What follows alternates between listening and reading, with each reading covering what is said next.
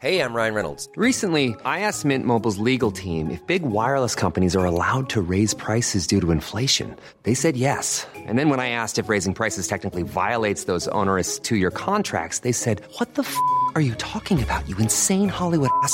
F- So to recap, we're cutting the price of Mint Unlimited from $30 a month to just $15 a month. Give it a try at mintmobile.com slash switch. $45 upfront for three months plus taxes and fees. Promo rate for new customers for limited time. Unlimited more than 40 gigabytes per month. Slows. Full terms at mintmobile.com. Hiring for your small business? If you're not looking for professionals on LinkedIn, you're looking in the wrong place. That's like looking for your car keys in a fish tank. LinkedIn helps you hire professionals you can't find anywhere else, even those who aren't actively searching for a new job but might be open to the perfect role. In a given month, over 70% of LinkedIn users don't even visit other leading job sites. So start looking in the right place. With LinkedIn, you can hire professionals like a professional. Post your free job on linkedin.com slash achieve today.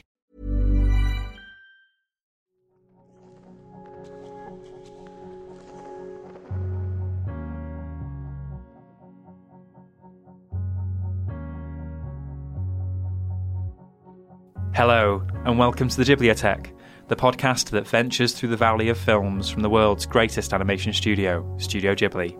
I'm Michael Leader, and I've seen the lot of them. And I'm Jake Cunningham, and I'm diving into the Sea of Decay. So join us on our quest into the glorious world of Ghibli.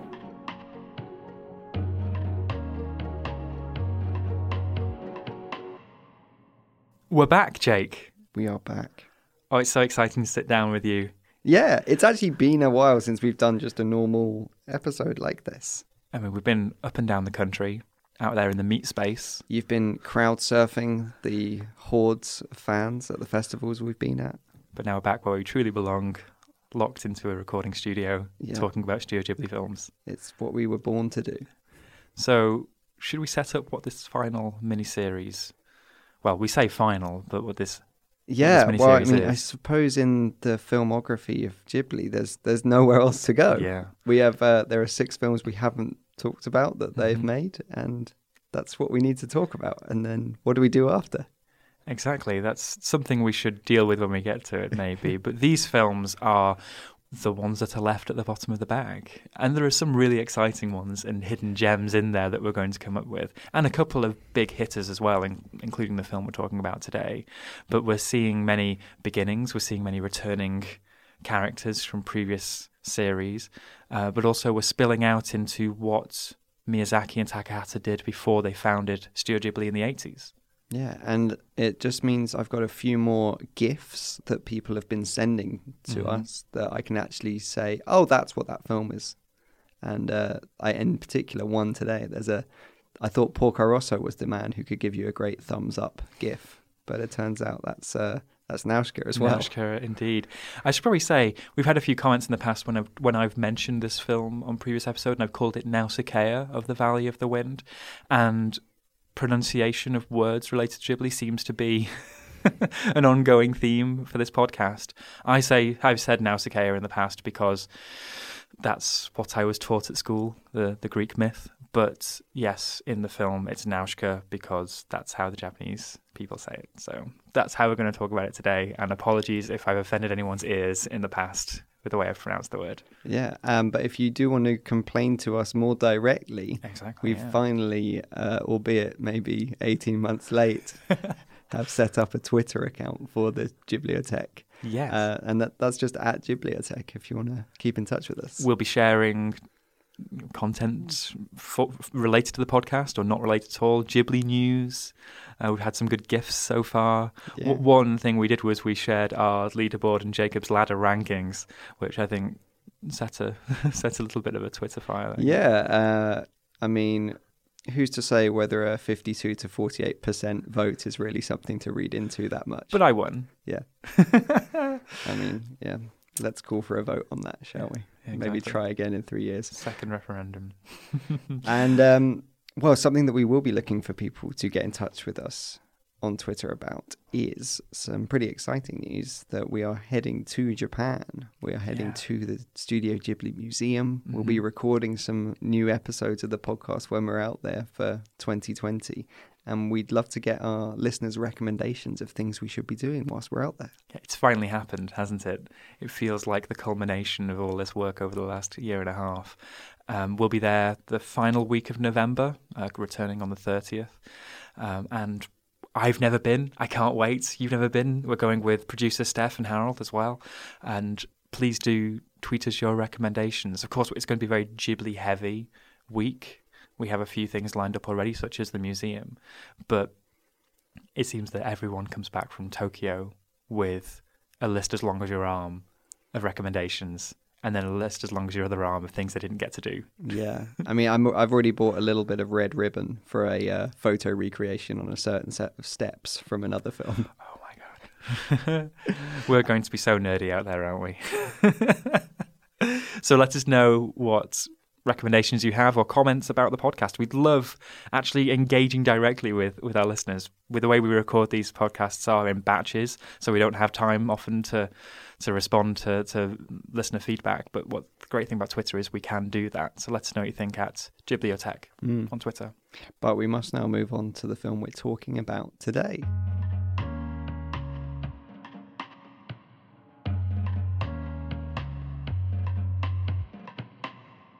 Nausicaä of the Valley of the Wind is set in the distant future in the aftermath of a global war that has destroyed human civilization. Only small pockets of people have survived, and one such place is the Valley of the Wind, where Princess Nausicaä lives. A toxic jungle, a sea of decay, surrounds her valley, expelling deadly poisonous gas and is guarded by giant mutated insects. Although ocean breezes protect the valley from these poisons, a battle for earthly domination threatens this stability.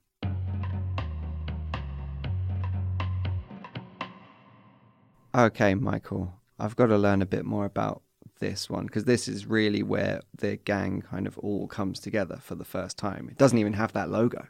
It doesn't have the Studio Ghibli logo up top. It's not a Studio Ghibli film, but yes, this is where the dream team is formed. Let me take you back to the beginning. So we start, let's say, start in 1979, where Hayao Miyazaki is an industry veteran. He's worked for a, a decade plus at this point. He's worked on TV series. He's just directed his first feature, which is Castle of Cagliostro, which we will come to in this miniseries later. Um, and it wasn't a success at the box office, but it was very well received critically particularly in the pages of Animage magazine, which was edited at that point by a chap called Toshio Suzuki. That's a good friendly name to I'd love hear, to right? hear that name. I feel like I'm in safe hands. Exactly. So Toshio Suzuki became a fan of Miyazaki off the back of that film, and he started running almost pretty regular features apparently on Miyazaki and Takahata and their work in the magazine. And then he even brought Miyazaki into the offices and introduced him to the magazine's publishers, Tokuma Shoten, who were interested in moving in direction of producing feature films. However, all of Miyazaki's ideas at that point were original ideas, not based on previous properties. And the trend at the time was definitely, we don't, you know, the, the- thinking at the time was, we will only get a feature film off the ground if there was some sort of supplementary material like a manga series. So Toshio Suzuki comes up with this idea of commissioning Miyazaki to write and draw a manga series in the pages of Animage, and that was Nausicaä of the Valley of the Wind. And it launched in 1982 uh, in, in Animage, and it quickly became the most popular feature of the magazine. And it only took a very short amount of time before the, the, the guys at the head office could see that there was value in maybe turning this property into a feature film. Once production discussions start, Miyazaki brings in his old pal Isao Takahata to serve as producer. His main contribution is that he suggests for composing the soundtrack this experimental jazz musician called Joe Hisaishi. You can see it happening now, right? Ah, I love that. thinking And yeah, almost to hear the experimental Magnificent jazz, Seven music in the background. Um, however, Tokuma Shoten didn't have. They weren't an animation studio, so they contracted a studio called Topcraft to come and do the main um, bulk of the animation work. So this is 1983 when pre-production starts. Let's hear a little bit from Hayao Miyazaki himself from his directorial mem- memo. For the past few years, I've put forth ideas for film projects with the following ethos to offer a sense of liberation to present day young people who, in this suffocating, overprotective, and managed society, find their path to self reliant independence blocked and therefore have become neurotic. Somehow that sounds familiar. exactly. A major theme of this work is the manner in which people engage with nature, the nature surrounding them, and upon which they are dependent. Can hope exist even during this twilight era? I mean, that sounds like every other directorial mem- memo that he's written, he would write for every film since, right? Absolutely. Inspiring the youth, breaking them out of their neurotic cycle because of the fact you can go to a convenience store and buy all the food you need, plus also what are we doing to the environment? it's all there from the beginning, isn't it, Jake? It absolutely is, yeah. And I'll never tire of hearing these director's notes, and particularly you reading them. now, production wasn't that smooth. They blew a few deadlines, um, and halfway through, they put out a call for new animators in Animage magazine. And this is one of the the great stories of, of the founding of Ghibli. One of the people that responded to that ad was Hideaki Anno, who years later, a decade later, would go on to uh, create Neon Genesis Evangelion, which is for many people in the West one of their main anime touchstones. It's now on Netflix. People, a whole new generation can watch it and be freaked out and weirded out by it. But the story goes that Anno just turned up at the offices, knocked on Miyazaki's door, and showed him some storyboards he'd drawn. And off the back of that, Miyazaki said, I think this guy could really nail this final sequence in the film where we have a decaying giant warrior. I'll just hand it to this guy. He'll do well.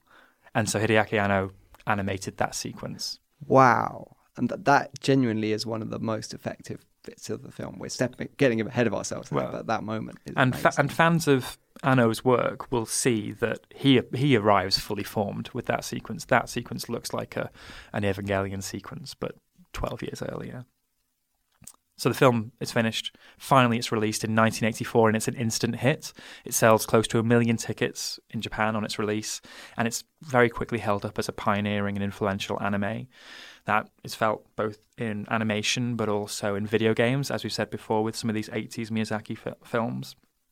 Um, you can f- really see the visual influence and impact of this on the Final Fantasy series, the Metal Slug series, um, and it's often tops any poll of the greatest anime films of all time. Um, it did get a release in America, but it was a very controversial one.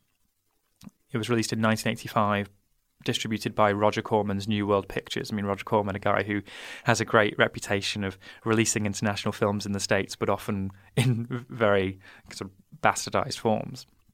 They cut over 20 minutes of the film and tried to market it as more of a child friendly fantasy adventure, sort of slotting in almost with what you'd see on Saturday morning TV at the time. And it's all, you know, by all accounts, an abomination. It's called Warriors of the Wind. I'd recommend looking up what the VHS cover looks like, where it it's just a lineup of anonymous looking heroes on the back of an Omu. It looks like a Dune adaptation or something. Sorry. that is truly terrible. That's amazing. And this is the I'm going to say trauma. It might be a bit strong, but this is the experience that put Miyazaki off the idea of um, of Americans getting their hand on it, hands on his films for almost you know for, for a good few years. It's why when Harvey Weinstein and Miramax think about chopping and changing a little bit of Mononoke, that they come down so strong, and it's why they they to this day don't allow their international distributors to really do much that they don't approve of on their films because this experience was seeing your film that you've worked so hard on, a property that you created and slogged away writing and drawing, changed so much for the international release. But as for Nausicaa, its success gives Miyazaki and Takahata that driving force to set up Studio Ghibli the following year in 1985. And actually, the manga goes on for another decade as well.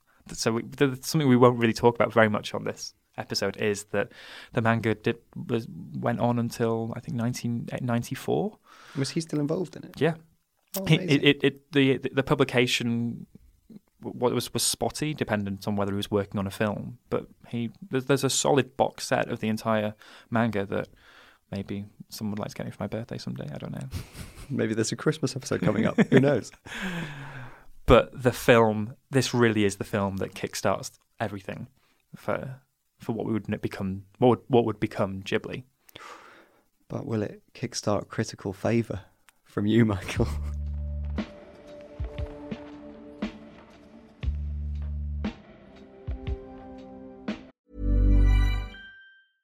Ryan Reynolds here from Mint Mobile. With the price of just about everything going up during inflation, we thought we'd bring our prices down. So to help us, we brought in a reverse auctioneer, which is apparently a thing. Mint Mobile unlimited premium wireless. Ready to get 30, 30, bit to get 30, bit to get 20, 20, 20, bit to get 20, 20, bit to get 15, 15, 15, 15 just 15 bucks a month. So, Give it a try at mintmobile.com slash switch. $45 upfront for three months plus taxes and fees. Promo for new customers for limited time. Unlimited more than 40 gigabytes per month. Slows. Full terms at mintmobile.com. I'm Sandra, and I'm just the professional your small business was looking for. But you didn't hire me because you didn't use LinkedIn jobs. LinkedIn has professionals you can't find anywhere else, including those who aren't actively looking for a new job but might be open to the perfect role, like me. In a given month, over 70% of LinkedIn users don't visit other leading job sites. So if you're not looking on LinkedIn, you'll miss out on great candidates like Sandra. Start hiring professionals like a professional. Post your free job on linkedin.com/achieve slash achieve today. Millions of people have lost weight with personalized plans from Noom, like Evan, who can't stand salads and still lost 50 pounds. salads generally for most people are the easy button, right? For me, that wasn't an option. I never really was a salad guy. That's just not who I am. But Noom worked for me. Get your personalized plan today at Noom.com. Real Noom user compensated to provide their story. In four weeks, the typical Noom user can expect to lose one to two pounds per week. Individual results may vary. You mentioned actually earlier in the podcast that this does not have the classic Studio Ghibli logo up top. It's not a Ghibli film, of course. But does this feel like a Ghibli film to you? In a lot of ways, yeah. Um, in that there, there's stuff in here that we like that we can totally recognize instantly. We've got like familiarity in the music, the blue skies, the flying scenes, uh, like the broader themes of the whole film, which Miyazaki even set out in advance. Like we've said, we can copy and paste that up all the way to The Wind Rises, even. And there's there's stuff here that we would see drop out maybe, or stuff that they lose interest in. Um, but I think it is recognizably a Ghibli film, particularly when you look at what would be the first Ghibli film. When you look at Castle in the Sky, I think these are very similar films. And it's interesting that you mentioned that the American cut of this was cut to be more kid friendly and more accessible like that. And I think that is the route that they then saw Castle would the make Sky, yeah. Castle in the Sky more friendly to Mm-hmm. a wider group of people. But we've got other stuff here that feels really familiar that would be we wouldn't really see from Ghibli for a bit longer down the line. Like I think there is some of the dystopian visuals here and the visuals of destruction Mm-hmm. that are really evocative of Grave of the Fireflies. Right, I okay. think um, the way that the there is a particular plane crash and explosion Mm-hmm. um, that feels like the H two uh, destruction, Mm-hmm. And then also the the way that we see the world getting destroyed in the Wind Rises as Mm-hmm. well uh, across well the entire studio's output. There we're seeing it, but uh, then we've got like even down to the key character. Nausicaa is this this lone female hero. She's looks like she's around a teenager as well. She's setting out into the world. She's carving her own identity. Uh, there's a lot of familiar stuff here. It's interesting that you, you pick upon the two Ghibli films that are very much set in a real historical period there, Grave of the Fireflies and Wind Rises, where I see this as starting that thread through their filmography where you have this, Castle in the Sky, Princess Mononoke, Howl's Moving Castle, these big epic adventures with those big themes, but also, yeah, as you say, destruction, devastation, a geopolitical context of the end times in a way. And that starts here. Yeah. Well, it's interesting. Like we've clearly both attached our own tastes to this film as well. because as we've established on this show, it's those those bigger epics that I've not gone in for as much as those smaller, more I think present earthly films. And uh, you are, as we know, a humongous fan of Princess Mononoke, hmm and it feels like this is like the first sketch of that. Yeah, this is a very well liked film in, in, in the the Miyazaki hive, if we can call it that. And for many people, this would have been one of the first of his that they saw. And because it's probably a little bit more adult, it does have that quality for many people. For me, I see this as some as an approach that he would perfect with Princess Mononoke. It's interesting in one of our events over the summer where we talked with Helen McCarthy. She, her view of Miyazaki as somebody who who has written about and thought about his films for decades, she thinks that he was always striving to make something like Princess Mononoke, something with that complexity, that epic sweep. And so you can see these trial runs for it throughout his career. And afterwards, his approach to filmmaking changes. And that's actually been very attractive to me, that reading of, of his career. And it has affected when now as I watch Naushka again, all I see are things that will pop up in his other films. However, there are great, are great things in this film, of course. Yeah, I think this is full of absolutely wonderful sequences. I think for like the first ten minutes of this is, is like stunning stuff. The first act in general, I, th- I, I can imagine watching this time. I bet you loved the way we were introduced to Naushka. These these quiet moments of her exploring, finding the Omu shell, and going about her business. Yeah. that must have resonated. Yeah, with you. and and just such a creative way of exploring the world as well. Um, like carving out the eye of the omu shell mm-hmm. to put it over your head to kind of give yourself a personal greenhouse of safety mm-hmm. to be able to look at something that in a way is destroying your world but to be appre- able to appreciate the beauty of it at the mm-hmm. same time. Like these little moments that throughout the film where the film pauses and it does this in the sound as well like it, it mutes itself which maybe like with this Hisaishi score occasionally you need to mute it a little bit. Um, and it's those moments of pause that then lead up to a, a pivotal moment in the third act of the film where silence is extremely evocative because they are so used to wind filling this valley and that drops out. And it's just these these little breaths that the film takes are amazing.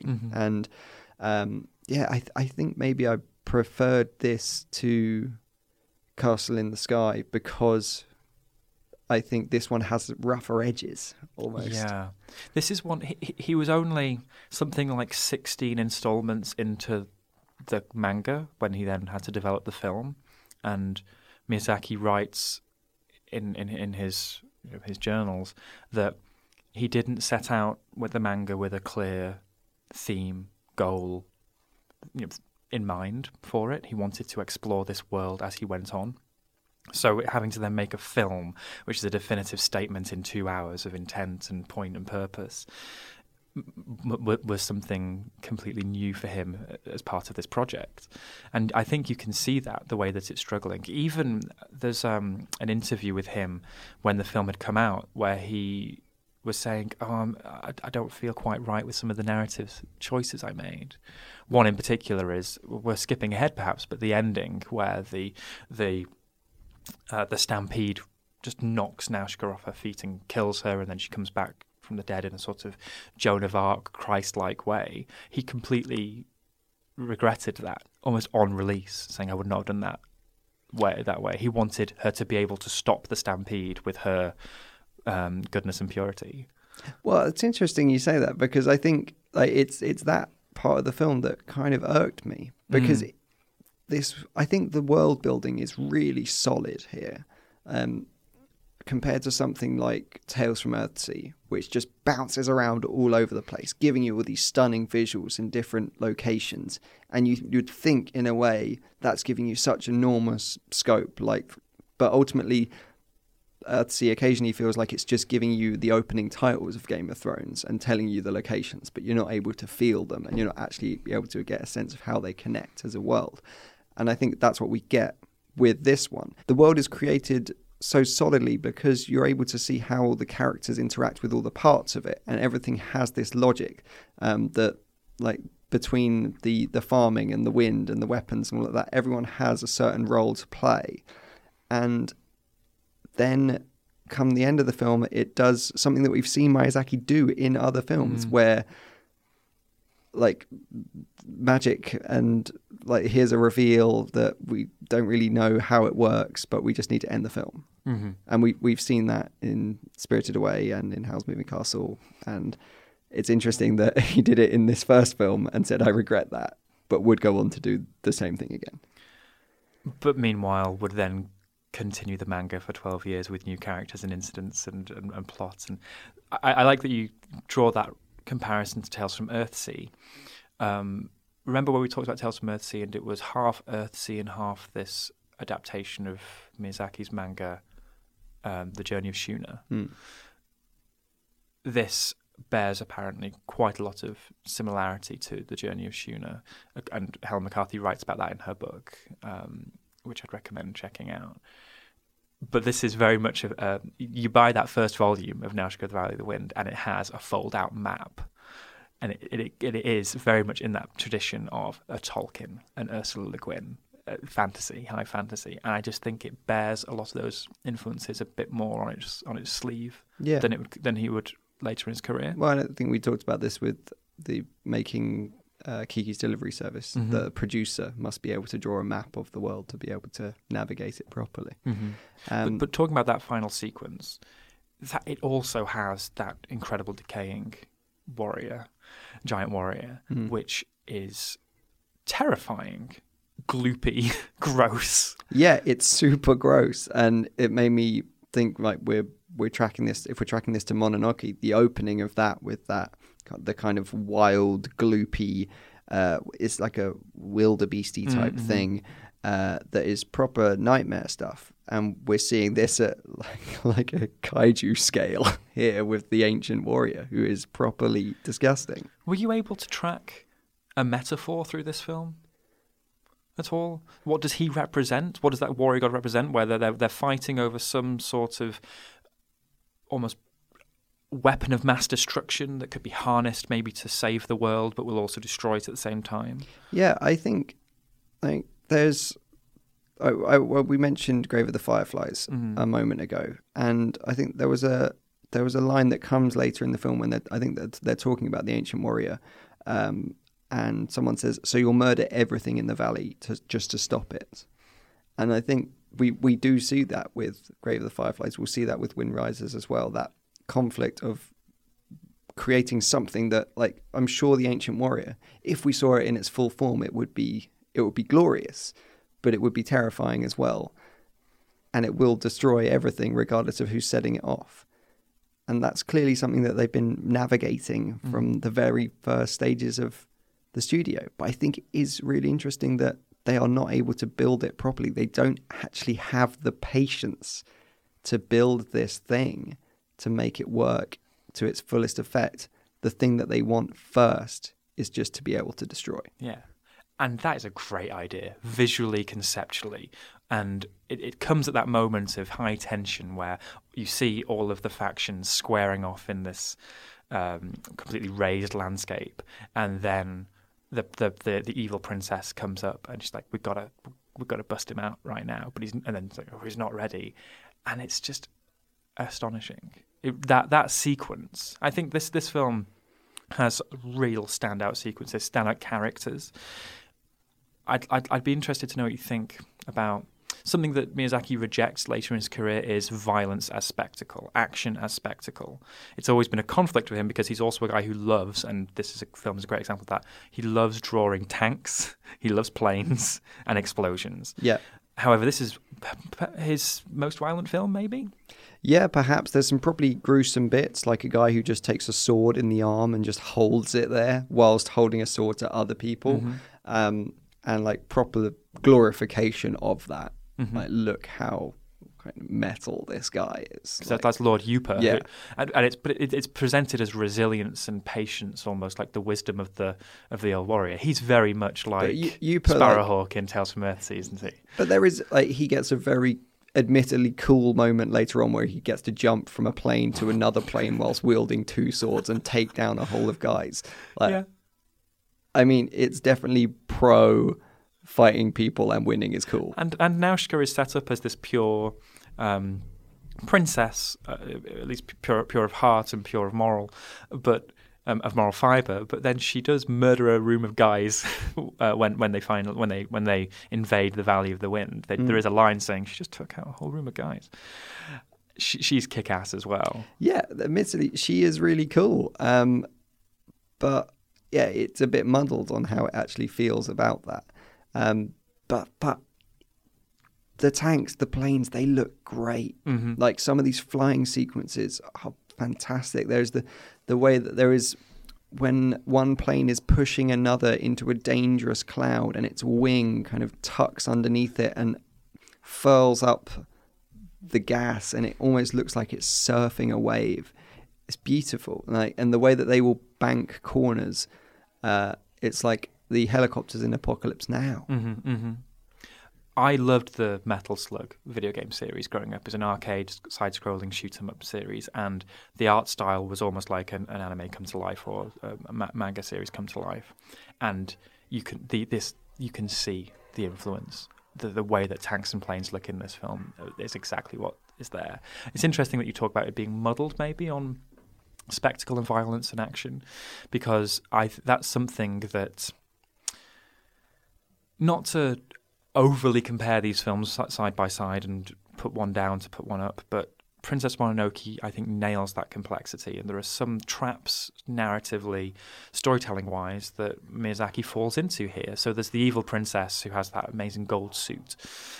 And she's revealed to be, in a, in a scene where we're seeing just how evil and how far gone she is, she reveals that she has a completely prosthetic arm. And that feels like something that is almost a, a younger, more immature storyteller's route through to say disabil- physical disability or physical ailment equals. And you think about Princess Mononoke, where there's no clear villain.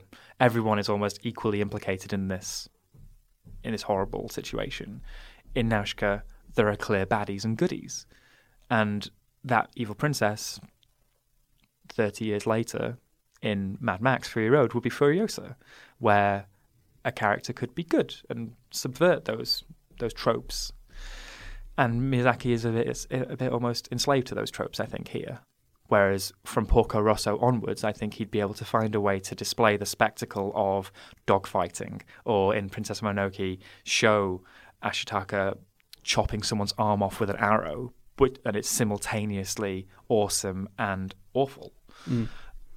It's not quite there yet. I don't want to seem like I'm criticizing this film because I think there's so much in there and it is the ur text for everything we will see afterwards.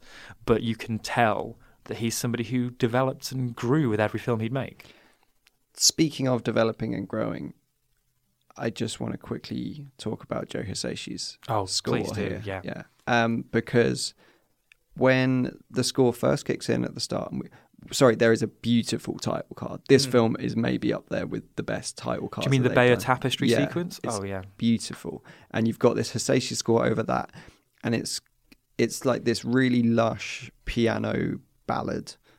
And I thought, oh, that's really interesting that he's starting with this classical style with this film, and then they let him off the leash with Castle in the Sky. No, like Castle in the Sky, he is subdued. Like Castle in the Sky is basically like Brian Eno ambient sounds compared to this. Uh, this is a beast. Um, it's like Giorgio Moroder at points. It's absolutely crazy. But as you said, they hired him because at the time he was an experimental jazz musician, and you can totally see that here. Whereas we we go 25 years in the future or whatever, and he's making these wonderful, like ornate, grand classical scores, scores, yeah. and uh, like, and he started with this, and this this score is nuts. Yeah, Um, I think this score. I, I know you haven't. You're, you're recently playing Ze- uh, Zelda: Breath of the Wild. I know, but your experience with Japanese RPGs is quite is, is quite little. um, next to zero. next to zero.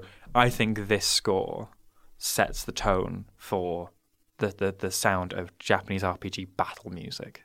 Whenever you go into a battle in Final Fantasy, that that driving da, That da, synth da, line. synth line is, is is there, is present, and it's, it's he's somebody who who just grow and, and and change. You can't imagine the guy who wrote that score being the guy who did the t- uh, Tale of the Princess Kaguya score thirty years later. mad, utterly mad. Um, yeah, I think that in a way that is a crazier transformation than anyone else's. But that's the thing. Everybody here is in the nascent form. And not to put too hard a point on it, really, almost looking at this, it's almost like getting the giant warrior out too early, right? Yeah. it's it, it's there, it's powerful, it's awe inspiring. It still did some damage. still did some damage, but I think put them back in the oven for a bit longer and some some, some real magic happens. Yeah. All right. Well, I think maybe it's time uh, to do my favorite part of the show, where I've got to force you to rank this amongst all the other Ghibli films. Uh, let's move on to the leaderboard.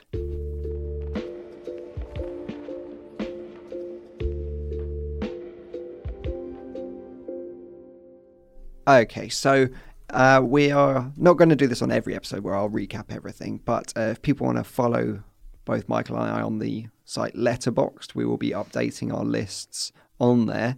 Um, but to give everyone a quick recap of where it stands on Michael's leaderboard at the moment, uh, at the bottom it's Tales from Earthsea in number 18 and quickly ascending. Uh, it's The Cat Returns, Arrietty, Howl's Moving Castle, When Marnie Was There, Pompoko, Only Yesterday, Ponyo, Castle in the Sky, Princess Kaguya, Spirited Away, Porco Rosso, The Wind Rises, Kiki's Delivery Service, Princess Mononoke, Grave of the Fireflies, My Neighbor Totoro, and number one, Whisper of the Heart. Michael, where is Nausicaa of the Valley of the Wind going to sit? It's it's very once once we lay out the films like that in a ranked list from 18 to 1 it's really easy to forget that I, all all the way through this I talk about it I talk about this list this leaderboard in almost like strata and the Totoro tier the god tier whatever we call them. This one for me is not up top in, in the top tier. This is I think that I would go to Princess Mononoke time and again to get what Is trying to give me as well. Um, I would put this. Would you? Um, I would put this in twelfth position, and I don't want that to sound controversial. That is still middle tier. So that is below Ponyo and above Only, only yesterday. yesterday. Because I think that Ponyo, Castle in the Sky have higher peaks for me. They have moments of absolute transcendent beauty. They have such great ideas. Ponyo is a gorgeous film. And Nausicaa has its moments, but I see it as a trial run for greatness. Wow. Yeah, I think that is absolutely fair. Uh, I mean, it's not fair that only yesterday is underneath it. It's Um, interesting that that placement as we go further. Where would this come for you, Jake? Um, well, I, I I said that I I think this is a more interesting film than Castle in the Sky for me. Um, but I would agree. I think there are like the bits like the the monster, the robot monster unfurling his arm as a single moment is better than any single moment in Nausicaa. But overall, I enjoyed Nausicaa. I think more than I did Castle in the Sky. Not as much as Pompoko. So I would have to slot it just between those two, which for me puts it in eleventh place. Okay, so pretty similar, Yeah. really. But do you think this is better than Tales from Earthsea? Yes, I do think it's better than Tales from Earthsea. I, I'll have to put that out there. Yeah. Yes, we hope you've enjoyed your time in the Ghibliotheque with us this week. On our next episode, we're going back to Goro Miyazaki, checking in with him with his second feature from Up on Poppy Hill. Any any excitement for that one, Jake? Well, we all know how much I liked his last film, uh, so I'm I'm very happy to see what Goro's up to next. Um, this one looks a lot more uh, kind of this one looks like much smaller fare, and it looks like he's kind of crossing over from one end of Ghibli to the other. We talk about these big epics, and we talk about these small scale present stories. And uh, I'm curious to see what a director will do when he moves between the two of them. Yeah, it's stylistic whiplash, isn't it? We'll have to see what you make of it. Until then, you can follow Jake on Twitter at Jake H. Cunningham, You can follow Michael on Twitter at Michael J Leader. or you can just let us know what you think of the show at Ghibliotheque.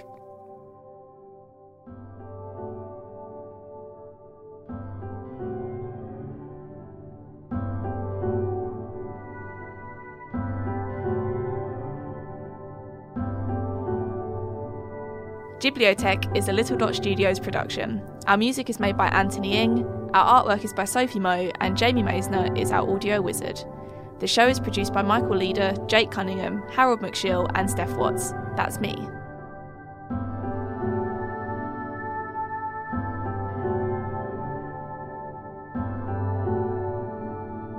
Hi, everyone. Thank you for sticking with us through the credits. We like to give our listeners a little post credit trivia nugget. So much has been made about how Hayao Miyazaki really doesn't like video games, but well, Nausicaa has the unique privilege of having not one, not two, but three video games adapted from it.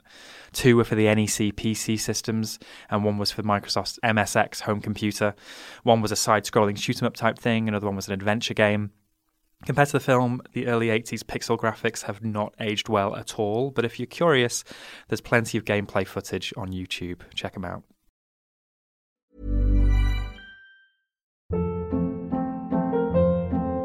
Hold up. What was that? Boring. No flavor. That was as bad as those leftovers you ate all week. Keke Palmer here, and it's time to say hello to something fresh and guilt-free. Hello Fresh. Jazz up dinner with pecan-crusted chicken or garlic butter shrimp scampi. Now that's music to my mouth. Hello Fresh. Let's get this dinner party started. Discover all the delicious possibilities at hellofresh.com.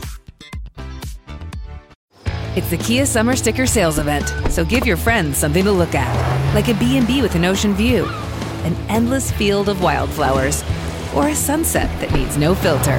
Make this a summer to share and save with a capable Kia SUV or powerful sedan. See your local Kia dealer or visit kia.com to learn more. Kia, movement that inspires. Call 800 333 Kia for details. Always drive safely. Sale applies to purchase of specially tagged 2024 vehicles only. Quantities are limited. Must take delivery by 7824.